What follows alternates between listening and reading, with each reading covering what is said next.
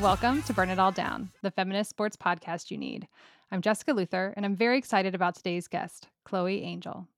This is very fun for me to have Chloe here. It's a real full circle moment for me. We've known each other for about nine years now, I think. And I talk about Chloe a fair amount, even if I don't always say her name, because it was Chloe at the beginning of 2013 who said to me point blank, You should get paid to write. And then pitched a story for me to different outlets. It landed at Bitch Magazine on Valentine's Day that year, and it was about romance novels. I learned so much from Chloe about how to pitch, and she gave me confidence to strike out on my own. Chloe played such a large part in my freelance career, and you can draw a straight line from that moment in 2013 to this one right now. And that makes me so happy. Chloe, will you tell our listeners who you are and what you do? Hi, I'm Chloe Angyal. Hi. I'm um, Chloe Angyal, and I am a journalist and author, and the uh, the author of the new book Turning Pointe: How a New Generation of Dancers is Saving Ballet from Itself, which is a reported work about ballet and about the future of ballet, about what has to change to make sure that ballet is a safe and fair and relevant and equitable art form that can survive and thrive in the 21st century. Yes. So you've written this new important book that like pulls the curtain back on the ballet world. And now I'm going to do the thing that I always hate when people do to me, but I'm doing it to you. And I'm going to read the first paragraph of your book at you. I can also I can also recite it for you by heart. I'm, I'm not going to, but I could because it's Okay. what I do when I do book events. So I think I could probably do it do it verbatim. It's perfect. So this is I mean you set it up really quickly for the reader. You write quote Every day, in dance studios all across America, legions of children line up at the barre and take a ballet class. This book is about what they learn there, not just about dance, but about gender, race, and power, about the value of their bodies and minds, about their place in the world, both in and outside of dance. And we're definitely going to get to some of that in a minute, but first, Chloe, let's get the tough question out of the way because you're here on Burn It All Down, a feminist sports podcast. Is ballet sport? It doesn't matter. this is a so this is a debate that sort of periodically roils the dance world. Is dance a sport? Is it an art? Is it both? Uh-huh. is it somehow some other third category? And what i usually say is whether or not ballet is a sport is kind of irrelevant because dancers Mhm. get injured like athletes and get paid as well as artists. Um, you know they they sustain the kind of physical toll that athletes do with none of the support and very little of the cultural respect and resources that athletes get and so whether or not they fall into either category is really irrelevant i'm sort of more interested in what their experiences are rather than what label we should be slapping on them and yes i did just dodge the question It was like such a good answer. I was like, man, I don't even know how to like get at this. Uh, what is your personal relationship to ballet? Like, were you a ballerina? I was a, a very enthusiastic ballet dancer as a child. Um, and like a lot of girls, I did a range of styles ballet, jazz, and what in Australia in the 1990s passed for hip hop. Um, Oh no! and oh, it's even worse than you think. um, and like a lot of girls who uh, who grew up dancing, it was it was made clear to me um, that my body was wrong. Um, part of that Mm. was because uh, I took a detour into gymnastics for about six or seven years, and that sort of reshaped my young body in ways that I was told were incompatible with serious ballet training and ser- oth- other kinds of dance training.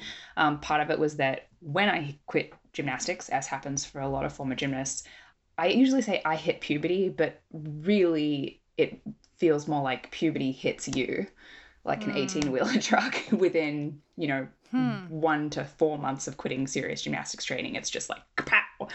Um, Wow. and I went back to dan- I went back to dancing, but um, it was it was obvious that I, my body was just wrong in a range of ways, including the injuries that it had sustained in that I had sustained in gymnastics, the sort of long term repetitive stress injuries um, that you know are still in my body now, twenty years later. Hmm. And so I kept dancing um, you know, for for love, for passion. Um, I danced all through college. I danced with an all women's dance company on my college campus, which I loved. And when I moved to New York after college, I kept taking open, you know, adult drop in dance classes in New York City, which means you're taking class with some really gifted, ambitious dancers. It's sort of a, a magnet for everyone who wants to make it as a dancer Hmm. who isn't already in LA. And so that's, you know, that's my relationship to doing ballet. Um, and my relationship to watching ballet is that, you know, when I moved to New York, I thought, I mean, I was I was living a handful of subway stops from Lincoln Center. I mean, how could I how could I not see as much ballet as I could? And uh, it has become increasingly difficult to sit still through a ballet performance Interesting. since I wrote this book. Um, in the same way that I Oh. suspect it became Uh-huh. difficult for you to sit still or even sit at all Yeah. through a through a football game after you wrote Unsportsmanlike Conduct. Yeah, I know exactly what you're talking about. Uh, Before we get into the details of the book, I thought it would be useful to our listeners to have an understanding of the ballet world in general. I wrote a piece on a ballerina a few years ago and that I really had to do a lot of work to like understand how it all how it all operates, but I thought so how big is ballet? Like how many little girls and, and boys are taking ballet in the US and like how many make it to the top? I mean, what what do we need to understand about the ballet world to understand the way that it operates? It's it's hard to put a firm number on it in part because arts organizations are so severely underfunded that they Mm. can't afford to do a regular census of themselves. Sure. Um, they can't afford to regularly count how many schools there are, how many students there are, and, and get a sense of that. Um, but, you know, I think of ballet as the cultural equivalent to to football and on the scale on the numerical scale of soccer of, of girls soccer So big. it's big it's big i mean there's Yeah. a there's a there's a dance school in in basically every town of any size in Mhm. in america um and uh while those may not be you know the kinds of dance schools that are turning out elite students um they they may be you know giving those people their initial training and then sending them on to a more elite institution you know more of a more of a magnet institution. Girls outnumber boys in ballet classes about 20 to 1 Wow. um, so the vast vast majority of the students uh, that we're talking about the athletes artists dancers that we're talking about are girls. Um, but boys are definitely there. And um, it is I've, I've had it said to me that masculinity actually sits at the heart of this book about ballet which Oh, i thought was funny. an interesting My first question after this is about masculinity. okay Okay. um, and so you have you know you have these sort of local dance schools where students will take ballet and a range of other cla- a range of other styles jazz lyrical hip hop um, tap what have you uh, and and then you have um, the sort of more serious uh, training environments uh, whether that means the dancers are competing in competitions um, or they're preparing sort of for a full-time pre-professional track. Um, and then you have um, the schools that are housed under the auspices of dance companies and are often feeder schools into the companies. Um, and then you have a, a considerable and, at least before the pandemic, a growing competition scene where dancers uh, compete either by themselves or in a partita or in a, a, large group um, and are often competing for scholarship money or for exposure to gatekeepers who could give them uh, training contracts uh, or spots in companies. And then you were talking before about like all the time that you spent, you know, doing this when even when you were doing it.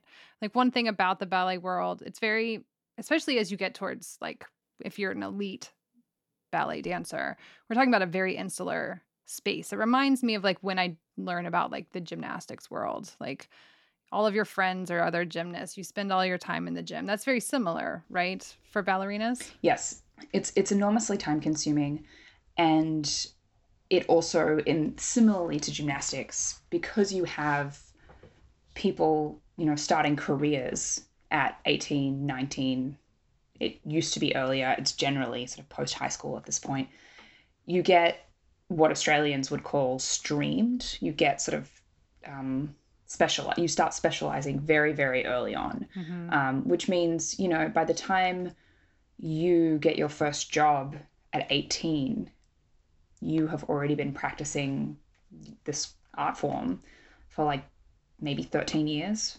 Maybe you started late at seven or eight, but realistically, you started at four or five or six, um, which means you know by the time you're by the time you're a fully fledged adult, you have spent functionally your entire life and certainly all of your formative years in this in this world in this culture and in this sort of mindset.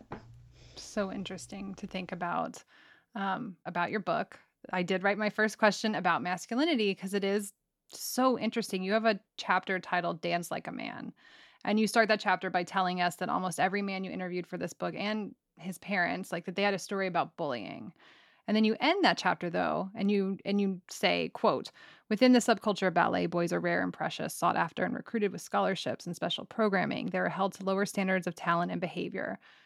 Girls are dispensable in ballet, boys are untouchable. And then you follow that chapter, Dance Like a Man, with a chapter titled Princes and Predators about gendered abuse and violence within the sport. Uh, so there's so much here just in these like two chapters. And I was like, how do I even? My first question is you make all these connections and, and it, they're so clear and concise in, in the book. Did the men that you talked to from the ballet world, did they make these connections too? I think a lot of the young men that I talked to understood that they had been subject to special treatment. Mm-hmm. And I think a lot of them would also say, you know, the very understandable sort of second half of that sentence, which is, but I also work very hard. Mm-hmm. And this is sort of, this is the, like, this is the sort of two part hmm. sentence that you always say when someone says you know hey you've had a you've had an unearned leg up and you can say well yes i acknowledge my privilege but also i worked really hard mm-hmm. and like mm-hmm. both those things can be true at the same time those young men do work really hard um, and for me, the question is do they also acknowledge that their hard work takes them further than an equivalent amount of hard work done by a woman mm-hmm. who is one of 19 girls in her dance class and he's one of one boy mm-hmm. in, his, in his dance class? Mm-hmm. Um, to me, it's sort of when I was researching the original um, reported piece that I wrote about bullying, which was the article that made me think that there could really be a book here, in part because I just kept blowing my word count over and over again and saying to my editor, like, I'll be done soon, I promise. And it just kept going and going and going. Um, but when I was researching that earlier article, you know, it was late 2017 which was a time when you know anyone who worked in media was thinking about like what are the exact environmental attributes that set someone up perfectly to be a predator, to abuse power in a workplace situation. Because that's what most of the cases that I write about in the book are. They're they are workplace situation. Mm-hmm. Dancers are workers and they are, you know, going into work every day. Their work just happens to be done in, you know, tights and pointe shoes.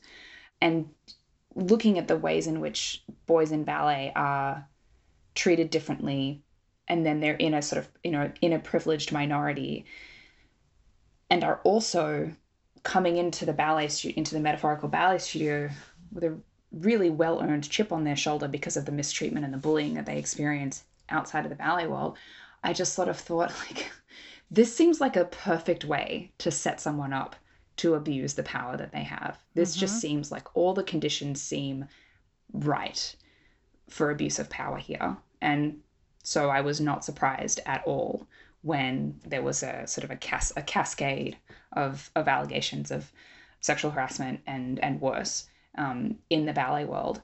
And I also, you know, think it's important to remember that a lot of the sexual harassment and abuse in the ballet world has just sort of happened in over, you know, historically has just happened in plain sight and has mm-hmm. just been considered normal and an acceptable way for, you know, someone like a George Balanchine to treat the dozens of young women who come through his company on a sort of endless hamster wheel of of talent. Um, and like he's famous for it, right? Like people knew it. Like that was part of the whole mystique even. Yeah, the the sort of when I set out to write this book, I was like, okay, I can't write a book that you know is naive and shocked to find that there's like a dirty, ugly underbelly to this beautiful art form. Because, like, well, yeah, the dirty, ugly underbelly is part of the mystique. It's part of the appeal. It's part of that dichotomy. It's part of what fascinates people about ballet. And so I didn't want to write a book that was like, did you know that ballet is secretly fucked? well, yeah, it's not that much of a secret. It was out in the open. I'm sorry you have to if you have to bleep that. We do not bleep on this show. You do not have to apologize for cursing.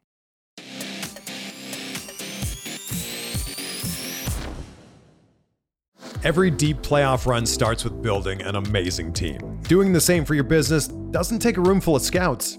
You just need Indeed. Don't spend hours on multiple job sites looking for candidates with the right skills when you can do it all with Indeed. Hate waiting?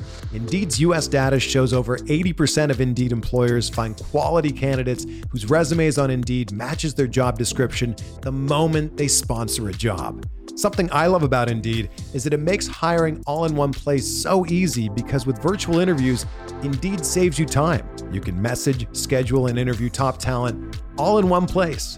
Indeed knows that when you're growing your business, you have to make every dollar count. That's why when you sponsor a job, you only pay for quality applications from resumes in our database matching your job description.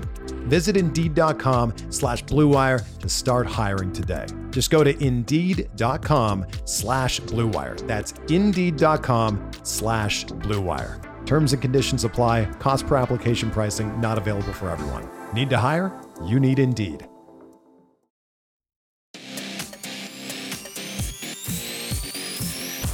So, did the women that you interviewed did they understand this power dynamic? That was very clear to them, or did, or is it so normalized within ballet that even they have a hard time articulating it? I think for people who have left, it's easier to articulate that. it's easier to Mm, look makes sense. back and say, "Oh boy, that wasn't great. You know, that was probably not okay when it happened." Um, and I thought it was okay. It's a sort of it's a fairly tangled mix of, you know, when you've grown when you've grown up in a culture that normalizes that kind of thing, and then you leave, and only then can you look back at it and be like, "Oh God, I was really young." to have that kind of a comment made to me or to have that you know that to have that that teacher you know relate to me in the in the way that they did. Um and that's good that people are sort of after the fact coming to those realizations and also i would love to move the timeline up so that you know people can recognize as it's happening that that's not okay Right. um, and that it's not only the people who have left or who are on their way out, you know, because of retirement or some other reason, who you know speak out and Right. and sort of and and object. Yeah, then that's hard to change, right? Yeah, and and to be clear, that's not that's not a criticism of the people who No, right? who choose that kind of timing because it is a really small insular world and the incentives are completely uh, aligned to silence and um, acquiescence and you know you you you need a job you want to get your next job you want to keep your current job you want to be able to teach after you re- after you retire from from dancing what, whatever reason it is there are lots of reasons not to speak up until you have very little left to lose Right. Oof. Well, let's move on to talk about race because you have a great chapter called The Unbearable Whiteness of Ballet. And I think when most people imagine ballet, they imagine the tall, thin, white woman in her tutu up on her pointe shoes, Swan Lake. I mean, I just think that's that's our idea of it. Mhm. Um, what did you learn from black ballerinas and other ballerinas of color about the ballet world? Because I would guess there's probably like way more of them than our media or even our cultural ideas suggest that there are. So, like, what kind of stuff did you learn from them when you were talking to them about being a person of color in the ballet world? Well, before I answer that, I do want to call attention to like how incredibly white that sort of default mental image that you just Mhm. conjured is. So she she is herself a, a white woman.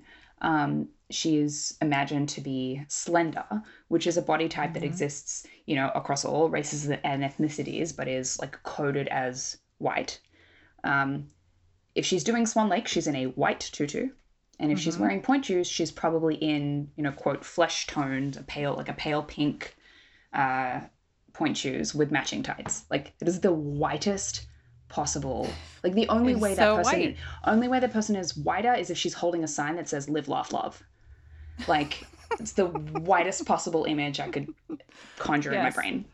Um, Yes. And so what I what I learned from from dancers of color, um, and that you know there are lots of East Asian dancers. There are lots of Latinx dancers. There are lots. There are lots more you know black dancers, um, both men and women, than you know a lot of media portrayals suggest, as you say. Um, and there have been for a really long time.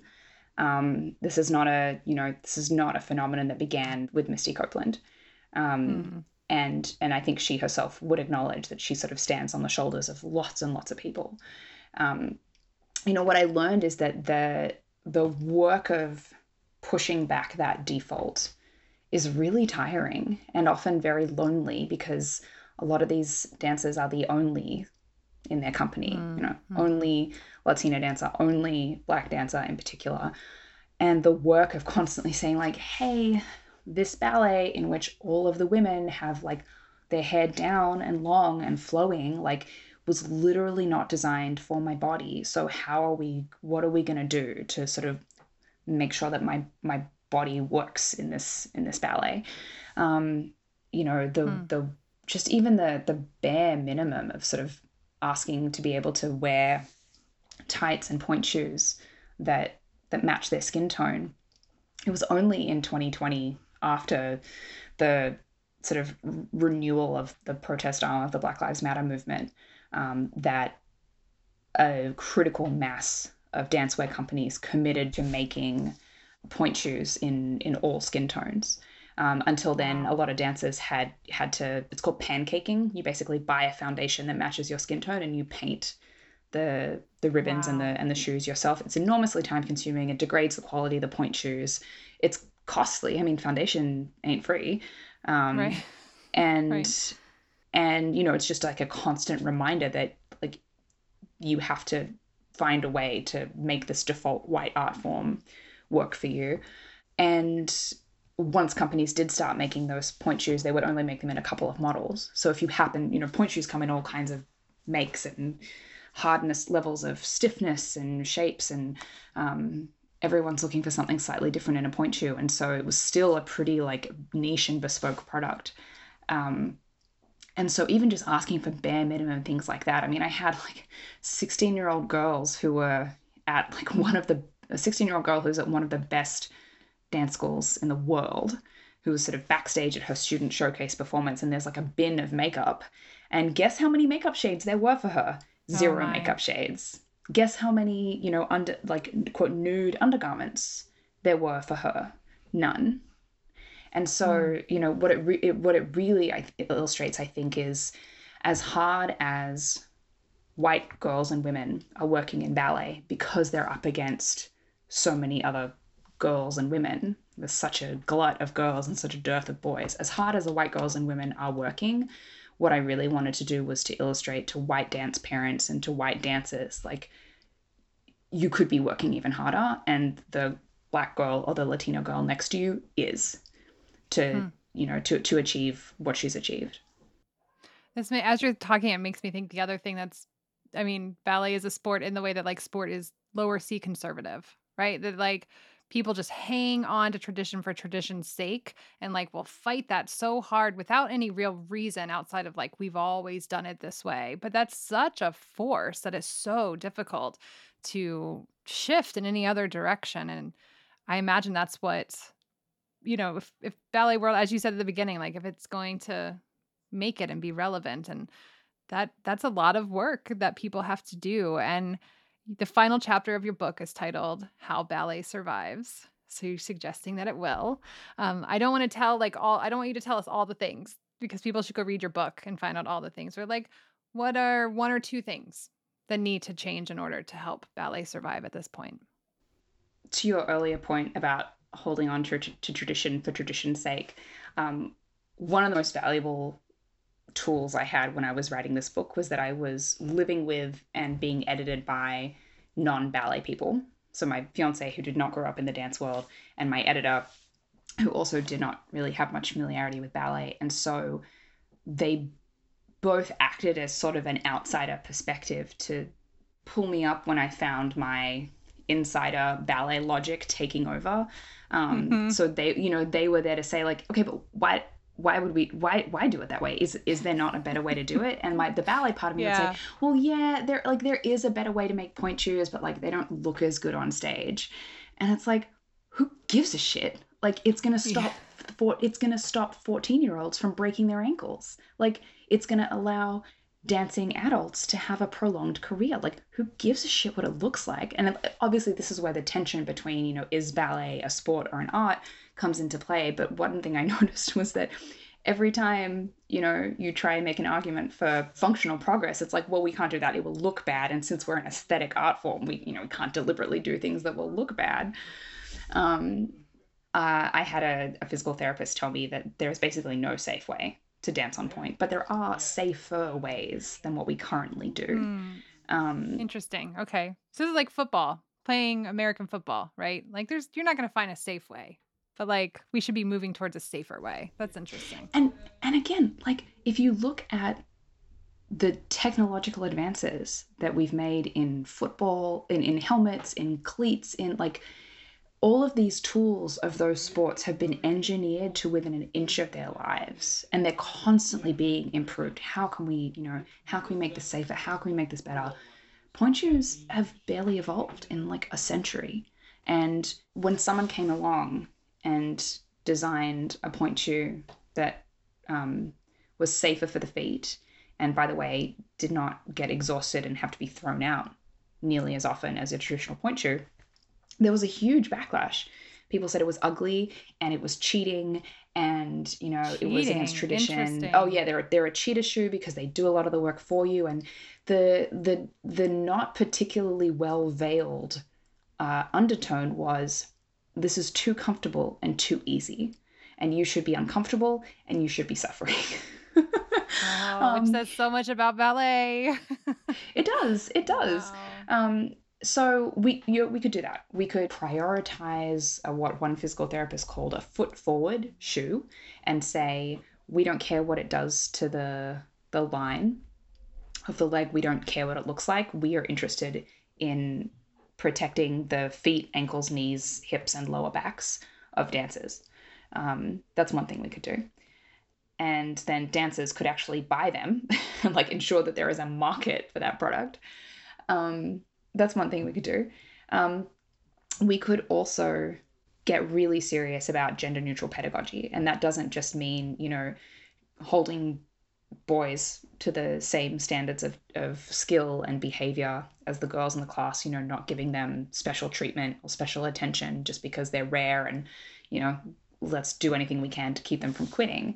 Um, that means, you know, really looking at the places in ballet where there are steps that are for boys and men and steps that are like for girls and say, well, everyone gets to do everything. Um, and we're going to refer to, to students as dancers and not as girls and boys or ladies and gentlemen, which is very common um, in both schools and companies.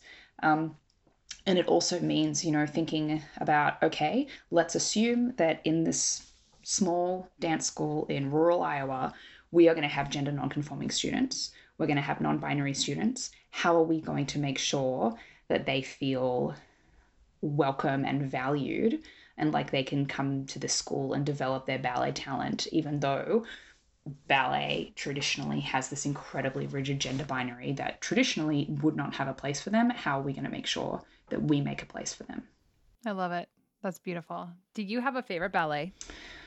Oh, it's like asking if I have a favorite rom com. Um, do I have a Do you? I would like to hear that one too. I do. Okay, favorite rom com is Notting Hill.